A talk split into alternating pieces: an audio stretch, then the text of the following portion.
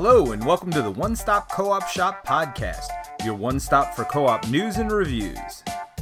This week, Jason Perez is here to entertain you with some more shelf stories. Yo, my peoples, what's up? Welcome to Shelf Stories, the channel that tells tales from games, books, and life. And also, welcome to the One Stop Co op Shop podcast. My name is Jason. Thank you so, so much for stopping by.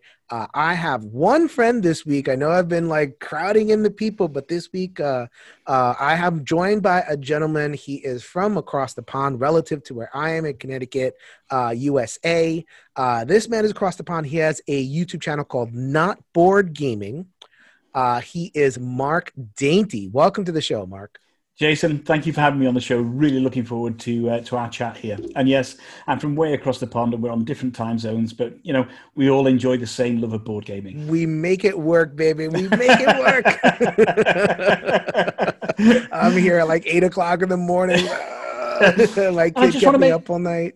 I want to make sure I'm the only guest on this week. Is that because nobody else wanted to appear on the show because I'm here? Uh, is that the reason?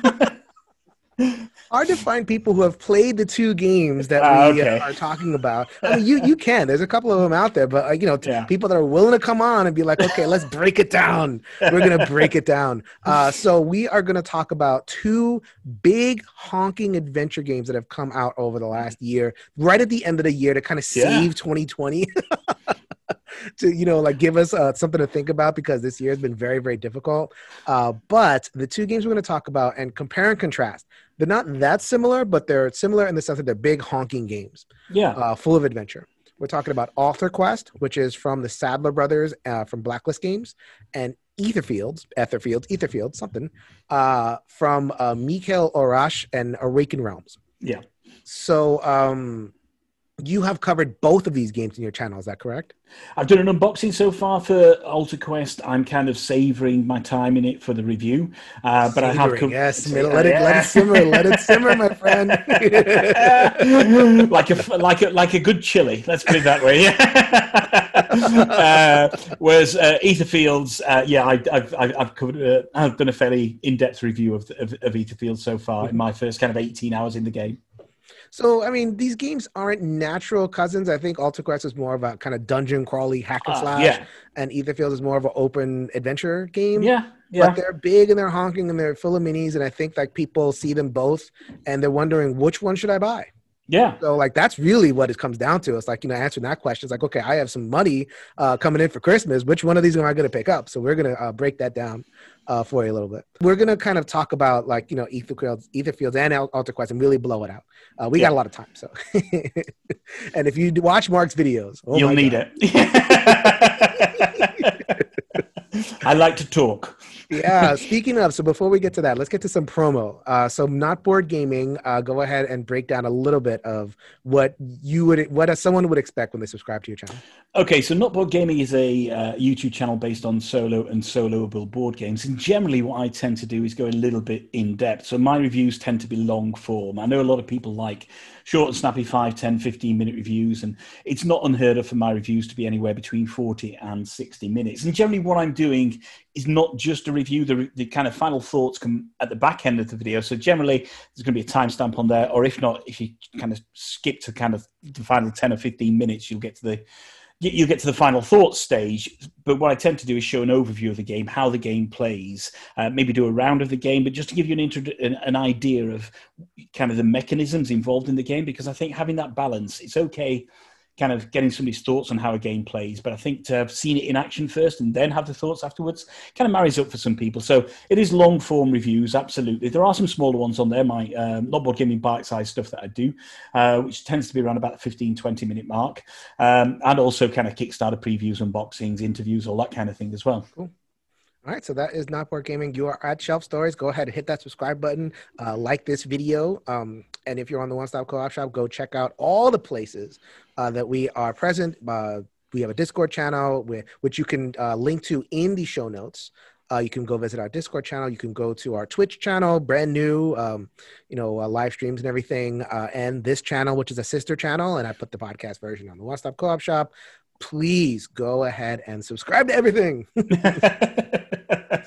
but let us get into it. So we're going to break it down into four main categories uh, of comparison. So the first thing we're going to do is we're going to talk about just access.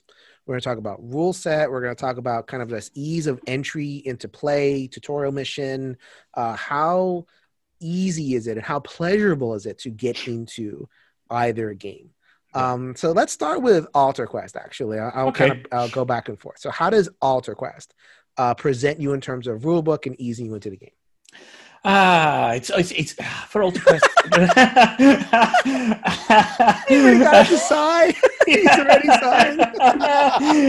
I, I've got to say, it would probably have been the same size for Etherfields as well. So, um, Yeah. Okay. So both of these have earned a sigh. yeah. That's our rating scale. Like, how deep is the sigh?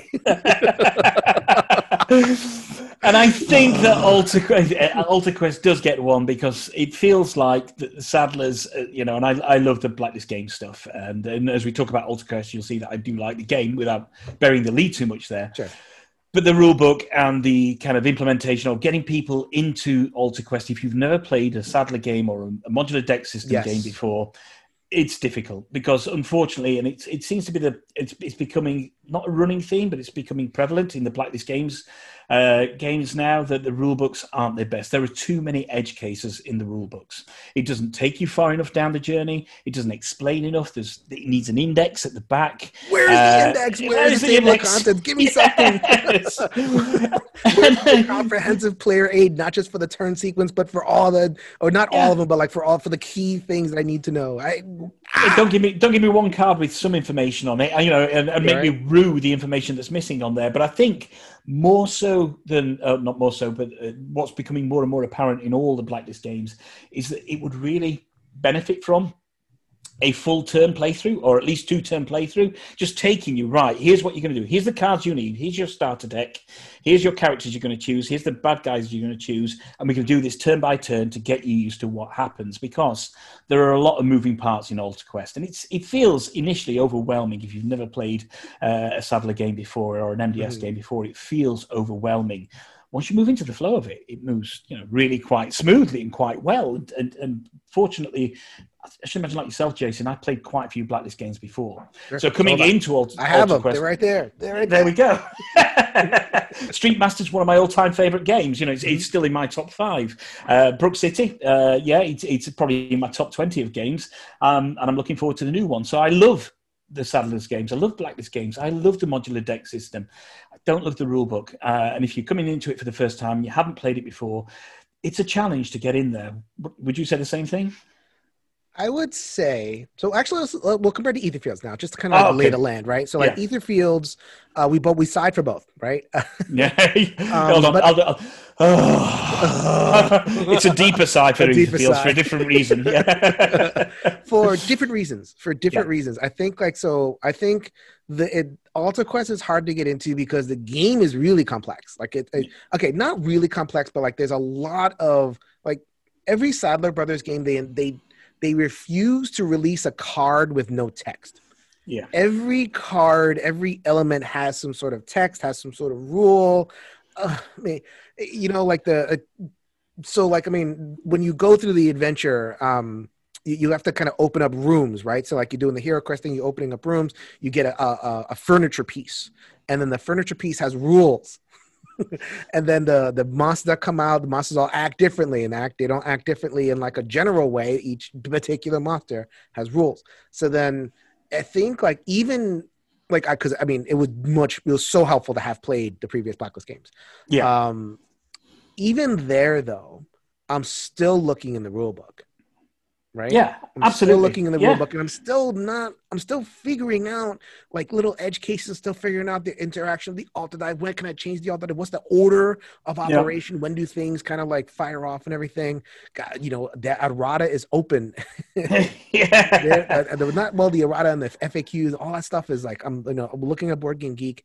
Um, that's true for Altar Quest. I, I think that's a little bit of a, a rough patch there. Um, when we compare it to Etherfield, so Etherfields I feel like is a simpler rule set, but a higher barrier to get in. yeah. Does that make is that is that fair? I would say that's that's totally fair, and I think because Um, Altar Quest feels almost intuitive once you start playing it. There's a very set sequence of events that you go through. It's sequential, yes. Yeah, exactly right. And where with Etherfields, I think the, the issue being is that as in Altar Quest, although it doesn't ease, necessarily ease you into the play, Etherfields kind of doesn't ease you in at all. It does have a tutorial, but to get through that tutorial, you have to have read a, a, a rule book first, which doesn't necessarily make sense unless you played the tutorial. Uh, so what you end up doing is using reading a bit of the rule book, jumping into the tutorial, going back to the rule book, going back to the tutorial, and it does not flow. And unfortunately, and, and a lot of the uh, the kind of discussion online is about the rule book. Is it's not a great rule book in Etherfields. The information is all there, but it's all been jumbled up in this this kind of horrible melange of things. And I think that the barrier to entry in Etherfields is greater than it is in um, in Altar Quest because the game feels bigger. So therefore, you feel like you need to know more before you go into the world of Etherfields. Mm-hmm. Although what I will say is, so Etherfields. I, I almost I feel the exact opposite that you do in the sense of like, okay, there's that first set, there's that game setup thing, and then like they they and then the campaign setup, and then they go into like the main rules. I almost want people to say like stop right there and play the tutorial without the rule book because I think the rule book introduces a whole bunch of rules and playing the tutorial is like okay where does this rule come up where does this rule come up it's almost like you know too much and you yeah. almost kind of want to go through the tutorial and maybe this was the intended way of like do the tutorial first and then read the rule book yeah. But pe- players don't do that, and the rule book doesn't tell you to do that. Yeah. So that effect that you were talking about, rule book to game, rule book, game, rule book, game, it almost comes from the fact that I've read the rule book first and I'm trying to fit in what I've learned. Okay, when can I roll yeah. luck dice, and when can I do this, and when can I do that? And doesn't give you it doesn't give you enough of that like um like rampant. So like yeah, you know, like you go to a, a fantasy flight game. Uh, they have the the learn to play. They're like, okay, yeah, absolutely. do not read the rest of the stuff. Yeah, move to the learn to play, and just kind of go from there. And I almost felt like the game wanted should have done that in yeah. a way. Yeah. Not that I'm, you know, not that I think that the learn to play model is the, the the key, but like just for if you're gonna do a tutorial, yeah, you're gonna do a okay, play the game first and here's sixty percent of the rules go that direction. Don't just like, you know, kind of present it in a muddle, so to speak. Yeah. And I think that's it, how you get to the tutorial through reading the rule book. It's, it's kind of hidden away in one corner of it as well. Yeah. So you've got to go through the main mechanics as well in Etherfields to, to get to the tutorial. And I think you're absolutely right. It needed that separation. It needed you to maybe play a tutorial mission twice to understand the core mechanics before you get into the rule book. I love rule books. When I get a new game, one of my key things is to open the box, not even look at the components, get the rule book out and sit there for a couple of hours reading the rule book from mm-hmm. cover to cover. Oh my God. And I did that with Etherfields. Oh. And I, I kept stopping and starting again, and stopping and starting again, and just thinking, you know, I, I, I, I, I kind of digest Lacerda rule books for breakfast. You know, I, I, read through those and I think I've got a pretty good idea on how that wow. game's going to go. Um, I'm going to have to but, call you up whenever I have a, a rule book difficulty, man, because that, that's the worst part of the game for me. I love oh, it. I absolutely adore it. But with Etherfields, it was just a chore to get through. And that's a real problem that I think for a lot of people. Mm-hmm. Once you get past it, me- mechanisms they're easy. They play absolutely fine. Uh, you will know what to do in the main, and the game will add additional rules as you go on. And some of them you will mess up, and some of them you will get right. But eventually, you know, you're playing the game that you want to there. And same with Altar Quest. But getting to that stage, getting to a stage of comfort, which should be the primary aim for any board game, is getting you to a stage of comfort right. for your game. Yeah, yeah, yeah. It, it's not about preventing you from playing the game; it's about easing you into that and giving you enough information to think, "I'm playing this comfortably, and I know roughly what I'm doing." Right. Etherfields and Altar Quest both kind of miss the mark on that.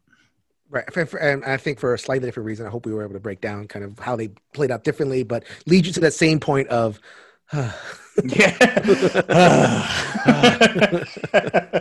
okay, so uh, I, I so let's not so um let us get to something that's a little bit happier, mm-hmm. uh, which is the overall world, right? Yeah. So they both present very different worlds. So Etherfields is a dream world, right? Yeah. Uh, and Etherfields is is kind of inspired by gothic uh, gothic fairy tales, European kind of style, um, and you're doing these kind of disconnected dreams uh, yeah. and you know as you kind of moving through altar quest is more of that classic you know here are your standard classes here's your healer here's your paladin here's your rogue uh, and it's very very kind of like generic and uh, is okay actually i say that word generic is that fair for altar quest uh, I think yeah, and it's both its strength and its weakness at the same time. Um, because I think through having this kind of bog standard dungeon, if you like, bog standard, it's not, uh, but a static map dungeon without any real backstory. Yes, there are the campaigns and blah blah, but you know you can play it. It is a series of one shots. Um, it does one or two things. First of all, you have to build your own world around that. It doesn't spoon feed you the information. So if I'm picking, I don't know, a particular hero with particular bad guys uh, as a one-shot campaign, I've got to make the story up for myself. Why is you know why is the I don't know right. uh, th- this particular character journeying through this dungeon to fight these bad guys? Whereas with Etherfields, it's it's it, its real strong point is this kind of this world building that it does this this constantly changing world building that it does for you a series of disconnected adventures admittedly but the world it builds for you in each adventure is very very strong so i would say kind of thematically wise in terms of uh, uh, providing a unique theme then Ether etherfields absolutely edges altar quest on that but that's not to say that the theme is lacking in altar quest you just got to go into it knowing what it is and what it is is it's almost the epitome of dungeon crawling. It is you're in a dungeon, you're unearthing rooms, you're fighting bad guys, you're getting treasures, you're getting to an objective, and that's it. And if you go into that knowing that, you can create some of your own wonderful stories in that world. Mm-hmm. I think that classic fantasy is very comforting to people, right? Yeah. So if you want, if you're a person that wants to, that's looking for that familiarity, that comfort, like you know, like Terrinoth, the the Fantasy Flight world. Uh, you know, I, I am I am not moved by that world at all. But I yeah. know people that are like, "Oh, I love Seeking and in Terrinoth. So easy to remember, and I get to know the characters. Some of them recur from the from the different games. You can kind of see the same shopkeeper and different. And it's I'm like, I'm thinking about this is Terrinoth. This is what? but so I think like you know, uh, so it depends on your your flavor in terms of like you know, if you want that that that familiar, comfortable kind of thing with some wrinkles. I mean, they're like I think Brady's a writer uh, and you know they, they have written lore for this thing and they aren't yeah. campaigns. Uh, so you can go into the you know the the like the, mo- the main module the ruins of arkenspire read through an actual adventure do it six times and like you can have a, a romp. Yeah um, absolutely. if yeah. you want more of you know let's some take some risk taking. If you want some like a, a totally different uh, feel uh, and I think I think like you know, and in this case, mechanism kind of matches up with um story in both areas. So like you know, you get six adventures strung together, and, the, yeah. and that's a very familiar art thing. He, in in Etherfields, you get however many, you get however many, and, and, they they occur randomly. So I feel like it just it depends on what your flavor is, but they're yeah. I think they both deliver well what they're trying to do. I agree. I agree. And I think, as I say, you've got to go into them both with a sense of knowing what you're going into. Don't go into Etherfields expecting a really strong narrative like you got in Tainted Grail. It's a completely different environment. It's a different world. It operates in a different way. You've got this disconnection from one dream to another with a slightly kind of arching storyline, but many branching narratives. The the world within um, uh, uh, Altar Quest is, as you say, you know, you got the main campaign in the main box, and then the ruins of Arkenspire. But they are set camp, set missions that you're playing in each campaign, if you like. Now, I suppose you could mix and match up the bad guys that you're putting in there. It doesn't really matter. Um, but again, go into it knowing that that you know it's uh, you're going to create. There is a mild narrative that's been created in the campaign books in in Altar Quest it's it is mild as well. The narrative it really is just a linking storyline with you know it should give you an excuse to move from one to the next and add some cards or take some cards away. But again, go into that because sometimes we don't always need these huge complex campaigns. You know, right. we don't always need to be knee deep in a fifty-hour campaign of I don't know of Gloomhaven or of Tainted Grail or of Etherfields. Sometimes you know with the Altar Quest, six games, it's probably, you know, over a couple of days, two or three days, you could do that campaign and have a cracking time doing it, mm-hmm. play it again another time, and have a slightly different journey because of how you fare in each in each particular uh, uh, each particular setup. So yeah, going there aware of, of, of, right. of both the strengths of each and, uh, and the negatives of each one to some people this might be a grievous insult some people this might sound great but altar quest theme is almost like ncis for fantasy or like some very familiar CBS show that you just know you're going to get, and it says how do you execute yeah. where you're going to get. Uh, there's nothing wrong with that. There is nothing wrong with that as well. We need that kind of stuff in our life. Right. Yeah. So and Etherfield is more going for like prestige ca- cable drama. So oh, absolutely, something some high end HBO stuff going on with Etherfields basically. So yeah, something that may be should have been cancelled after two seasons. Though who knows? That goes on eight seasons, but like it has like his core viewership, and it's just Yeah, like, yeah. That, that show's still on. yeah. How long did Etherfields- last? Oh my god! Etherfields is is uh, is like Lost the board game. Yeah, right. Like what's still going on? Season what? Season six? All right. Uh, so let us get to a player side. Right. Okay. So I, I think people like we're t- we're talking like deck play. yeah, We're talking card play. yeah, and and it's it's i think both games offer its version of kind of relatively complex like involved card play like this isn't Yeah. descent where you have like one board two upgrades and then like a bunch of dice like Yeah. you, you, uh, a lot of like both of these games in their own way trade on how like you know wanting you to be clever with your cards yeah, right? Um, so they do it differently. So like Etherfields is a deck builder ish thing. We uh, we talked about it in a, in a Dice Tower review, but like it's not calling it a deck builder is kind of a misnomer. It's more of a, Yes. a, a deck evolving thing. You get a Yeah. couple of cards in, and you kind of have to you know uh, do res- uh, uh, manage whatever small smaller increases of resources. yeah, Uh, and it, and the the the the upgrading happens over a much longer period of time yeah, uh, and it's much slower, and you get like little powers on the side. Altar Quest, because it's so punchy, uh, wants to okay, you get your, your modular deck system, your fixed deck, which you know I'm a big fan of. But as opposed to the previous Blacklist games, here you start with like ongoing cards, ongoing cards, your equipment cards, yeah, oh, right away yeah, right? And then you're playing your mostly one shots and like other things off of that. Um, so Altar Quest, uh, let's go Altar Quest first because it starts off pretty complex. Uh, if you haven't played a Blacklist game before, Yeah. you're gonna look at this layout and go,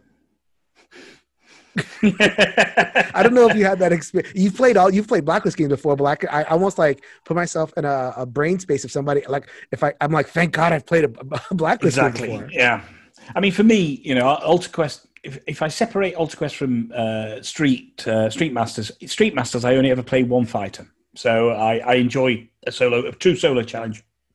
Excuse me, in Street Masters, I've not done true solo in Altar Quest. I played two characters, and so for therefore my my kind of card layout area is huge on my de- on my deck oh because I'm Oh my on my desk because so there are so many cards to put out. It's going around my game table, all you know, my cards, the baddie deck, and the the altar deck, etc., all going around there. But what it does allow you to do is really start as you as your game progresses and your your kind of your play area gets a little bit stronger and you've got more cards out in there. It allows you to string together some really really good combos. And I can be you know towards the back end of a of a particular quest uh, because uh, you get three main actions that you can do in Altar Quest, and then there are, you know, each turn is a, is a main action, and um, uh, you can do a number of free actions, so to speak, in between kind of these lightning actions, if you like, by um, uh, uh, by stringing certain cards together. So, you know, if you tip it one way or you, you do a particular thing, it adds it adds a dice to your roll. By the towards the back end of my game in Altar Quest, I can string together some really, really good combos depending on what cards I've got there, and I really like that idea. As I'm first going to the dungeon, I'm kind of eh, not weak. You know, my character has its own inherent strengths and its own items, but um, but yeah, not at full potential. By the back end of the game, so the kind of the final quarter of the game, I've got a good play area of cards where I can really start to work these combos together, and that comes from a knowledge of the game. It comes from a knowledge of uh, the other decks that you've got and kind of strategizing your play in terms of the baddies, what they're going to do, and the, the altar deck, what, what that's going to do, but also from a knowledge of how the MDS system works as well. So the more you play it, the more you become adept at that. Mhm. Yeah. Yeah. Etherfield, not so much, I don't think. So Etherfields is um so it's an exploration game, so it shouldn't be as complex. Right? Yeah. I think like in a Rock'em Sock'em game like Altar Quest, you want that combo liciousness. You want like, you know, the I move 17 spaces this turn and I kind of shoot off three arrows and you know, I, I take out you want that kind of like, you know, that Nova Yeah. end. Uh, so either Field is going to be is, it's going to be much more stripped down experience where you have your your deck and you like I said before your deck doesn't grow very far and the cards don't really combo. No. You know, like most of the time you're going to be using the cards for their resource. And like, okay, I have cards and it's like, you know, whatever the bottom says, I want to do the bottom, but like I need the resources. Yeah. And so it's like it's it's much more about like, okay, the cards are almost like a delivery system for you to get into the adventure. Yeah. And they don't want to distract from that. Exactly, and I think that's what they are. Is they are a they're a progression mechanism. That's that's that's exactly what they are. So you use the cards to in etherfields to move, to uh, do contact, or do um, uh, assault, basically, or combat, should I say? And that's it. So you're either moving, you're looking at new stuff, or you're you're attacking somebody. There is the progress cards that you can pull out of your deck and put below your player board as well um, in etherfields, which does give you then that element of slight comboing if you like yeah? So i can you know use this card to move extra spaces or add additional hits or move diagonally or what have you. Uh, but yeah um, they are very much uh, yeah they, they operate in a very very different way. Mm-hmm. i think the thing with potentially with um, uh, etherfields is uh, the other stuff that you can potentially add to your card. So as you get more items, you can use the items uh, in etherfields. There are certain cards that are only if you get them, you can only use them on certain dreams at certain times as well. So it's understanding how the decks interplay in ether fields, mm-hmm. uh, and I think that's kind of the key thing. Whereas in Altar Quest, you're understanding, you know, your main bit about comboing your particular deck, and then you'll move on to the bad guys deck, or you'll move on to the Altar Quest, uh, the Altar right. deck, yeah. Whereas so Ether um, more interesting, interesting that you mentioned that. I did, I did want to mention that as well. That like, so I mean, the two different games are trying to do different things. The only reason we're reviewing together is because they came out at the same time, and people yeah. are asking, which one should I buy? Uh, so it's a little bit apples and oranges, but whatever. We'll, we'll do the best we can. Um, in Altar Quest, do you find that you are spending too, or not too much, but do you spend a majority of your brain space in your player area? Like it, it's you know, you see what I'm saying? It's like you know, like Etherfields wants you to spend the majority of your brain space on the board. Yeah. And like looking at the things and uh, and in the the, the storybook, uh, Altar Quest want does want to it doesn't want you to ignore the board it doesn't it want like it, it, wants you to pay attention to the altars and the, the geometry of the board and everything but yeah. like, I, I feel like so much of the game occurs in your player area and just executing and loading the gun and firing it and whatever uh that like maybe is that is it too much so to speak um, maybe. I think it, it, pulls a not a master stroke, but it pulls a good stroke in the fact that at the end of your turn, before you move on to the other decks, you draw the next card out for your hand that you can then use on your next turn. So you can start planning. You know, uh, by having this full hand of four or five cards, whatever it is, at the end of your turn, when you draw back up to your hand size, uh, you've still got the, the creature deck, the, the, the, enemy deck, and the altar deck to go through. And you can start at least planning for that that new card that you've just drawn out, or those new cards that you've just drawn out, how you're going to interplay depending on what happens on there. But so yeah, I think it, it potentially does. A lot of it does take down down there. The, the board is it is necessary, absolutely is necessary, not just for flavour, but your progress, etc. That's on there. Uh, but you're not with etherfields. You are you go into a particular place on the board. Maybe it's got an icon on there to uncover some text in the in the in the kind of secret scripts book. So you're right. You're very much focused on that. In Altar Quest, if I'm moving towards a bad guy or moving towards a particular feature in a room, then absolutely right. It's coming on the back of what I've got in my hand. Is it right time for me to be moving on that board based on what I've got in my play area? Based on yeah. what I got in my play area. Exactly. Yeah, yeah, yeah. Like you I, don't, I don't think it's anything, too much. You don't do anything in Altar Quest without consulting your play area. Absolutely, yeah, absolutely. Being I don't do anything in life without being cons- uh, consulting my wife. The play area is my wife, basically. So she determines what I can do and when I can do it. Absolutely right. Yeah, you met her. oh my god. Okay, so I mean, again, two different experiences, and it's a question of which one you prefer. Yeah. Um, there so, not a right and wrong way of, of doing it, I don't think, and, and both of them are, very good strengths in both games. I think you know, um, I, I, think it's, it's, important to do that uh, to kind of clarify that is that playing in your play area in Altar Quest is not a bad thing. It's just a different way of playing the game, basically. Whereas with Etherfields, as you say, it's very much on the board. Yep. All right. Uh, so then let us go to what what people think, consider to be uh, uh, the main show, which is kind of the board mechanisms and you know how you actually accomplish adventures on a mechanical level and yeah. success and failure and victory and all that kind of thing. Um, so again, you know these are diff- these are they're trying to accomplish two different things. Uh, Altar Quest is Rock'em Sock'em. I mean, you can definitely see. Uh, uh, have you played a lot of the Lord Lord of the Rings uh, card game? Uh, not the card game, no. I played Journeys in Middle Earth, but not the card game. Okay. Yep. Uh, so the, you can, and Journeys Middle is kind of the same way. Like it, it definitely, in the sense of like there's uh, a, a push to not spend too much time. Yeah. Like if you're, if you like the every round has to be some sort of progress towards something. And if it isn't Yeah. like movement progress, at least you're gearing up. Like the, you don't have a lot of time to dilly dally in a game of Altar Quest. Like, you know, because you have your generally like kind of 10 card enemy turn. And then once the 10 card uh, enemy turn is done, then you got the big guy. And that's Big bads out there. Yeah.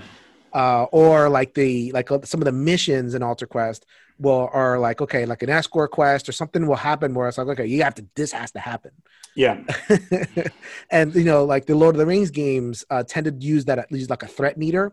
Yeah. So it's like a, a random number on the top, which I never liked. I never liked just having like okay, you are now seventy five, and you know this is the the build reacts that way. The, it's the Altar Quest hides it a little better, but it still Okay. definitely has gives you that push. You must finish this. Yeah. Um, although I will say Etherfields kind of does the same thing because the turn deck is limited too. Yeah. absolutely. So both yeah. ways, the game is pushing you towards something. So they're not true. You can just kind of like meander and explore. Yeah. Do so at your own peril, so to speak. Is that is that I think- fair? Yeah, I would say so, and I think you know most good games to keep it tight, to stop it from uh, being too too sprawling and, and, and losing focus. There has to be a timer mechanism. Is it too uh, tight? Is it too much?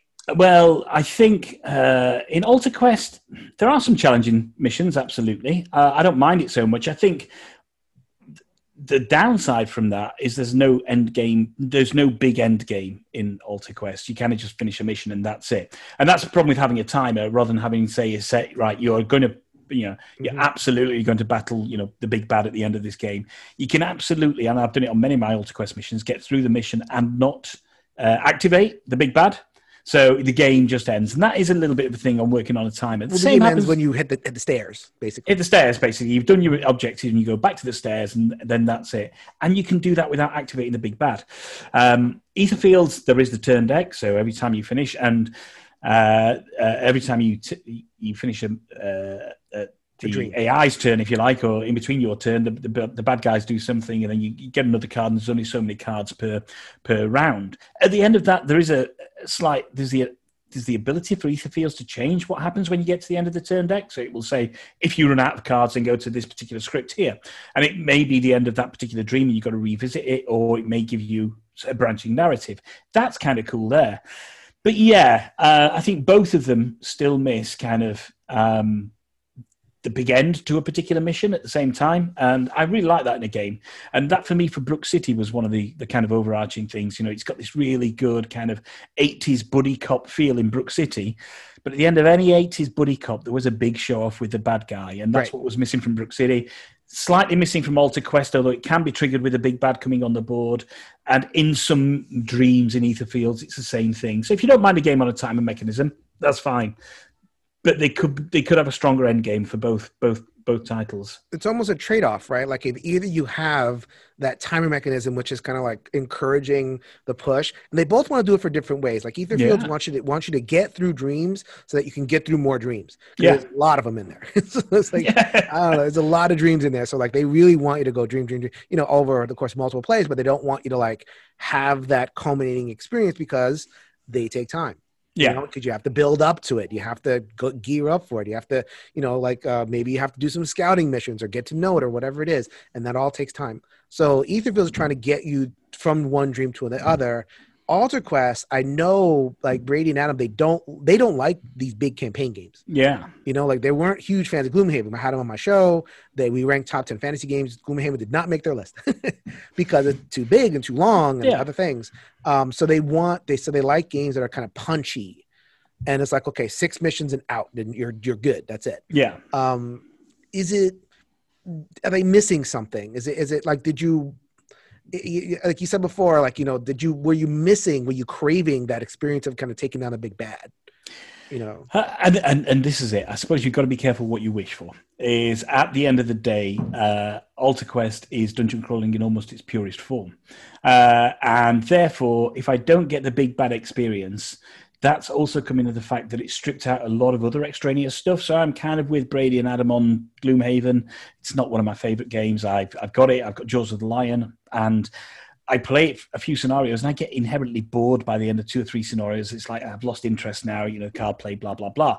Right. Um, Altar Quest strips out a lot of that extraneous narrative and gives you almost a video game in a board game form. So, therefore, if it doesn't have the big bad or necessarily the big bad in every mission, it's not the end of the world.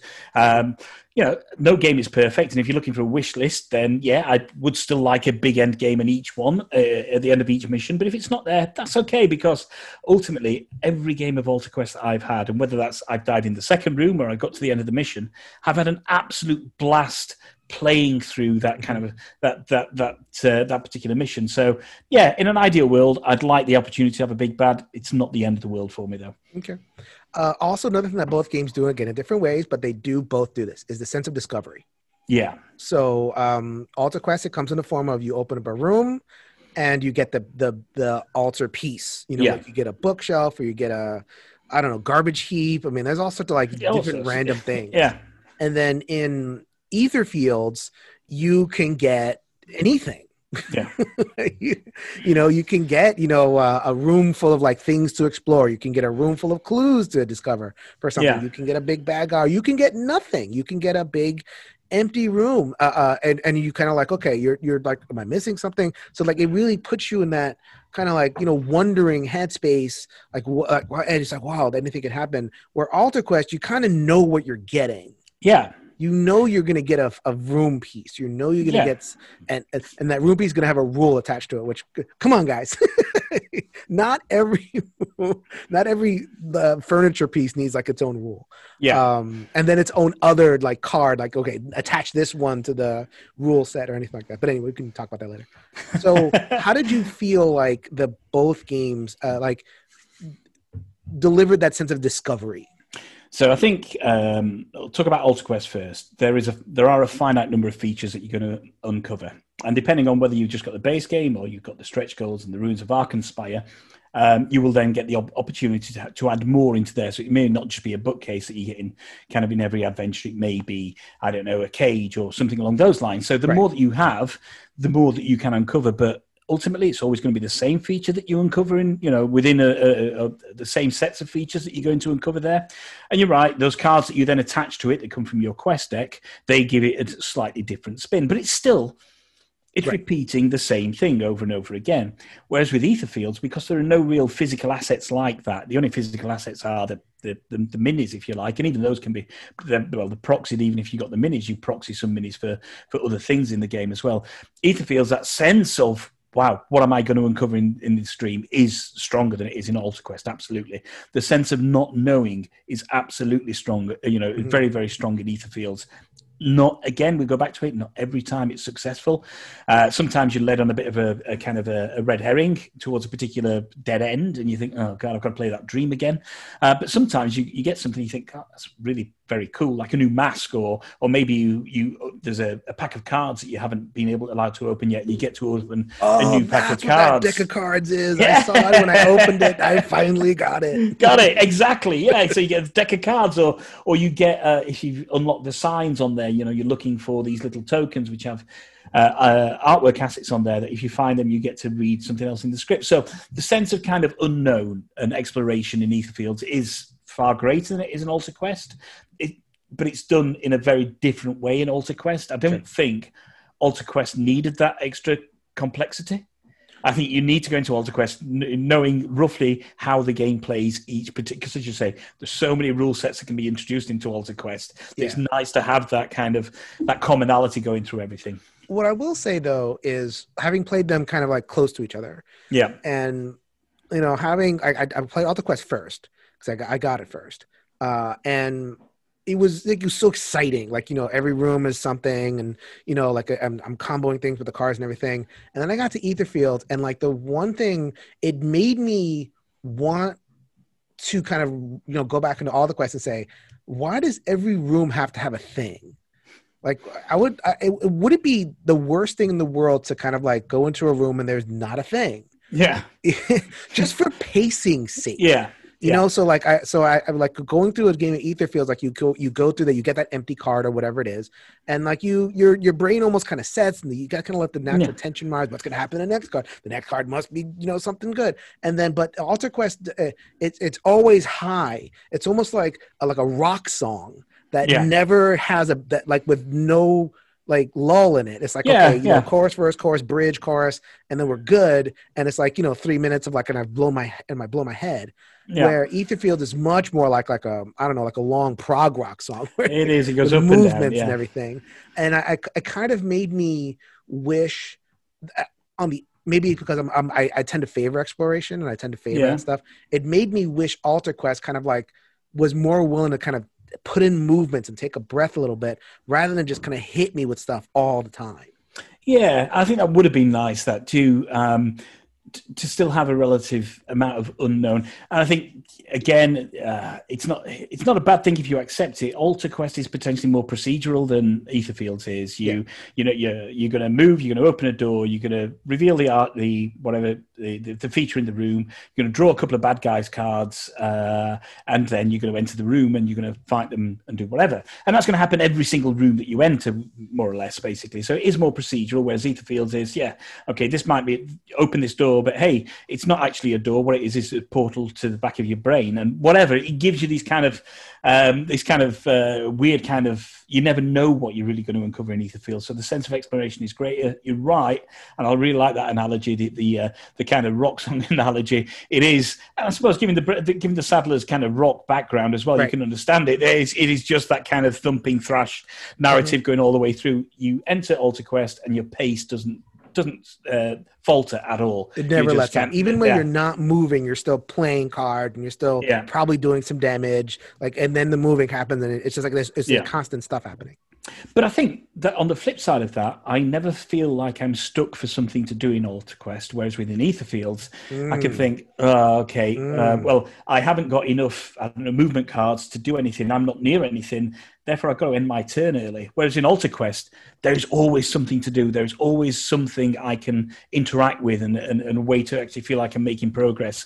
And whereas in Etherfields, because of how the card interplay works differently, there are situations where you just think, I've just got to wait for the next turn and see what happens. Right. Although I kind of appreciate that in Etherfields because it's not like you don't play the cards. Like it's not like you discard them, right? So like you can hold on to two cards, draw your four, and I have the, the I have a special power up where like I had an increased hand size. So almost like the game is asking me to take a breath, don't do too much here, draw more cards, and then like you know, so like it, like again, it's a, a sense of movement Yeah. you know it, it, i don't like you know the, the, the waste of turn quote unquote does pay off in like a better turn later where in altar quest i feel this pressure to Yeah. maximize every single turn and i'm not saying it's as a, as a bad thing right i'm just saying like okay just to map out the different experiences Yeah. what Absolutely. people prefer Yeah. Yeah. I agree with that. Yeah.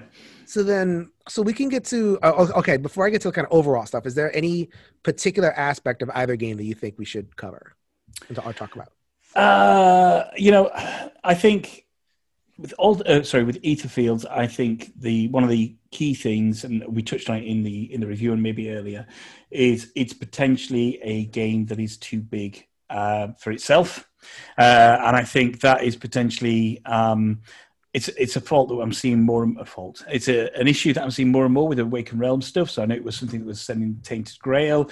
It's certainly for uh, Etherfields and it's my worry about ISS Vanguard that's coming up as well. Mhm. L- I think Awakened Realms need to learn that less is more. Um, you know, don't give me an additional 30 hours gameplay.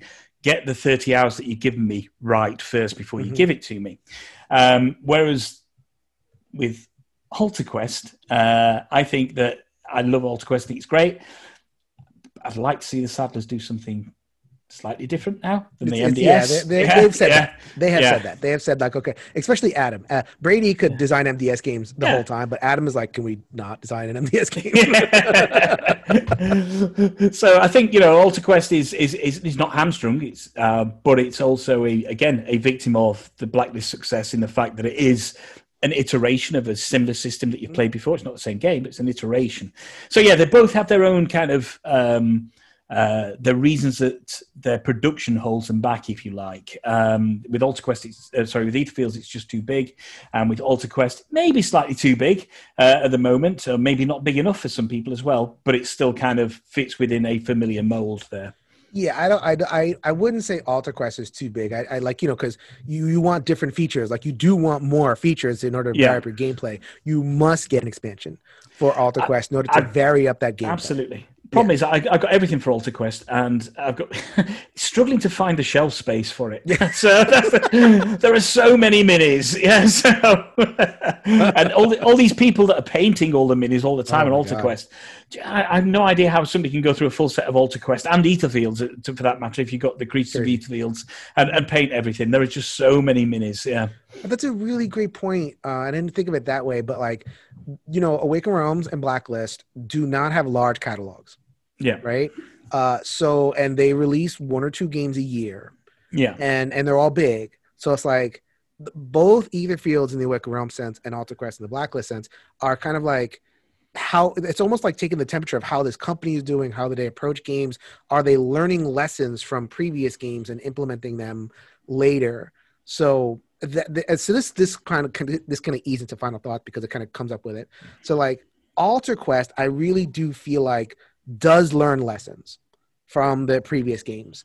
It, it is there's a lot to track in Altar Quest, and I think that people are gonna some people might find it too crunchy and complicated, uh, convoluted is, is Yeah. a word that I've heard when it comes to Altar Quest. It can be convoluted. However, I feel like the I, I knowing the mind of the MDS game, uh, I can track what's going on a lot easier yeah, relative to Street Match. Street Masters, I felt like there was just too many cards. But there's new cards every turn.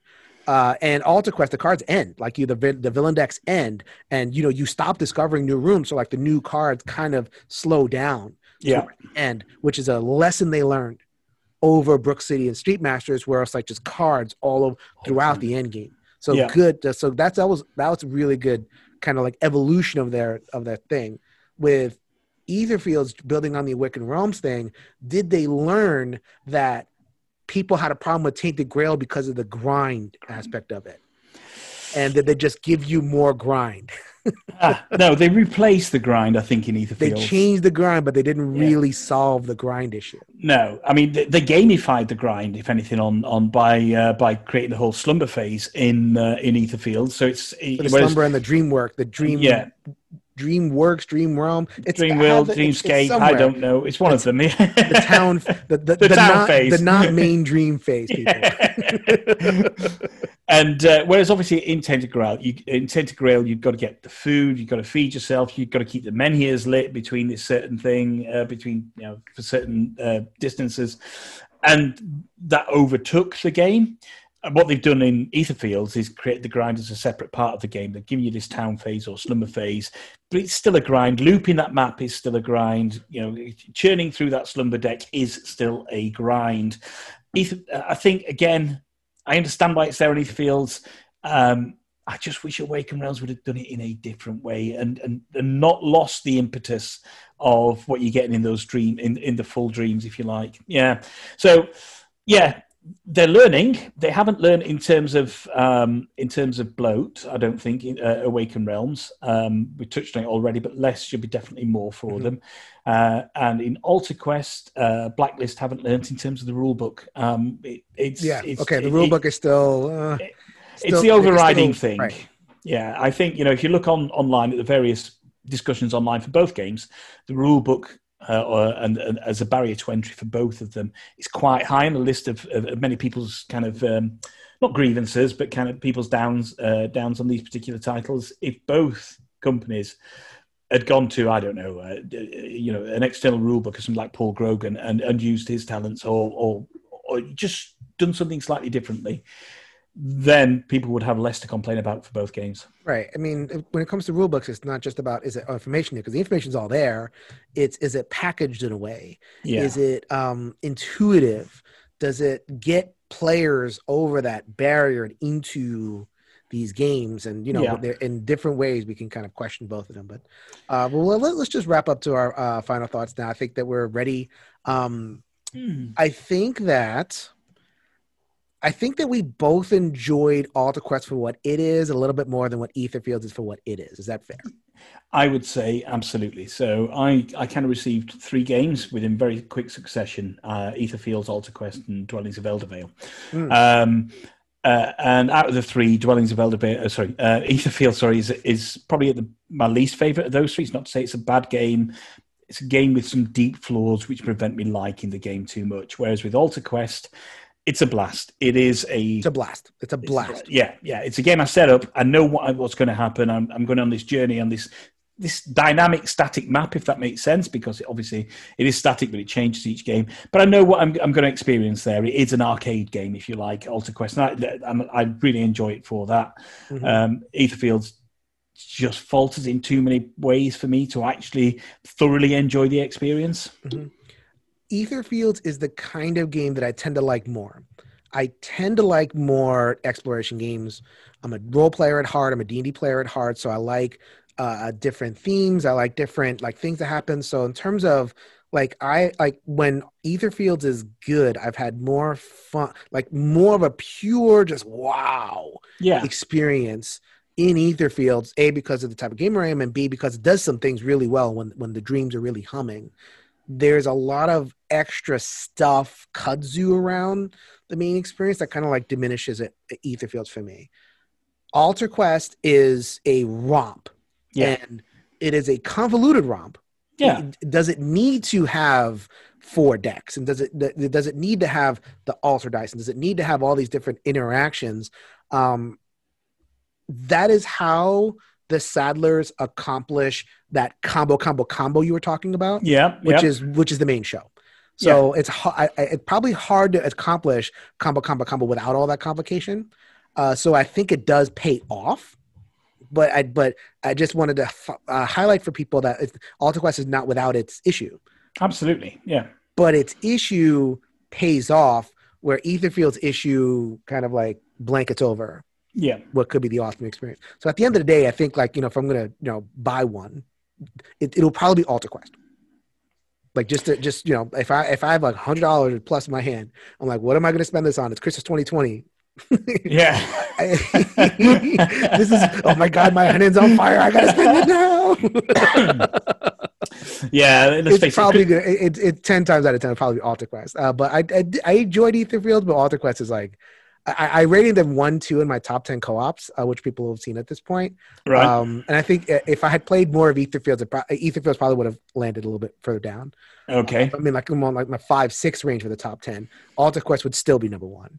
Okay. Uh, Altar Quest, like you said before, arcade romp.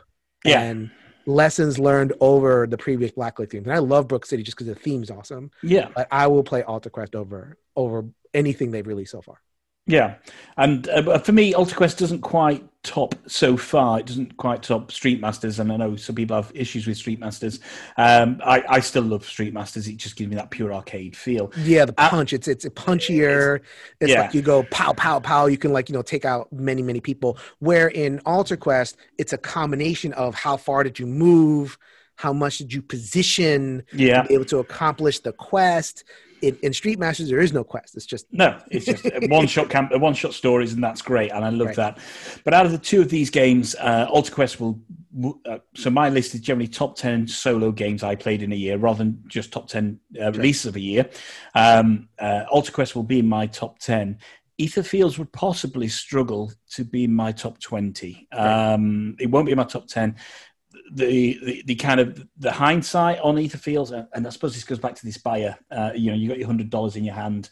Uh, which game would I buy? We're both, you know, fortunate, unfortunate, whichever way you want it. We've already invested the cash. We yeah. bought both games, so hindsight is absolutely great. I will say that um, Etherfields will absolutely absolutely work for a lot of people, and I've seen on forums some people absolutely love it. You know, if you if you don't mind that slumber phase, then and and if you think the core concepts of Etherfields and watch, don't just watch one review, watch many reviews and yeah, many playthroughs because yeah. mm-hmm. you know there's a lot of different differing views out there. If you think you're going to enjoy those core concepts, you're going to get a lot of gain for your money and a long experience there, which is great, absolutely great. But for me, Altar Quest takes it uh, by a country mile. Mm-hmm. It doesn't throw away quite as much as what Etherfields does. Etherfields promise so much and doesn't quite deliver on so many cylinders. Whereas I think going into Altar Quest, if you know enough about Altar Quest, it's pretty much the game that you think it's going to be. And that's great. It's just a blast. So yeah, I I, I prefer Altar Quest over Etherfields. Yeah. Mm-hmm. All right, so that is our comparison episode. Uh, big honking games, big adventure games. Uh, Mark, thank you so much. Uh, Not Board Gaming is the YouTube channel. Uh, go ahead and check that channel out. Uh, it's been it's a couple of years old at this point, right? Yep, two, about two, uh, about eighteen months old now. The channel, yeah, yeah. Yep, and we're and it is just kind of growing and growing. The subscription count is up, the views are going up, uh, more and more notoriety, and we're you know, uh, this is a we're we're a big solo family over here. Uh, you guys remember when I did Every Night is Game Night? I had a lot of solo content creators. Some of them who are not creating anymore. Uh, because that's just kind of the natural cycle of things. But as people come in, they are welcome on my show. They're welcome on the new show. So, Mark, we will not be strange. We'll definitely hook up in the new year. I'm really looking forward to that, Jason. Thank you very much for having me uh, on this and on the Etherfields review as well. It's made my Saturday, you know, what we're uh, 10 days before Christmas now, just yes. a little bit more before Christmas. Mm-hmm. Yeah. As we record, we're about 10 days before Christmas. As we release, we'll be around Christmas. So we want to wish everybody out there happy holidays, Merry Christmas, whatever holiday you celebrate around this time. Uh, whatever money you get, please still uh, tuned into us to for our thoughts on how you should spend wisely. so this is Jason reminding you: if you can change your mind, you can change the world. So until next time, later, everybody. Bye. Thanks for joining us again for the One Stop Co op Shop podcast. Check out our YouTube channel at One Stop Co-op Shop. Also, join us for games and discussion on our Discord channel. You can support us on Patreon at patreon.com slash one stop or leave us a review on iTunes. Thanks again and we'll see you next week for another top 5 list.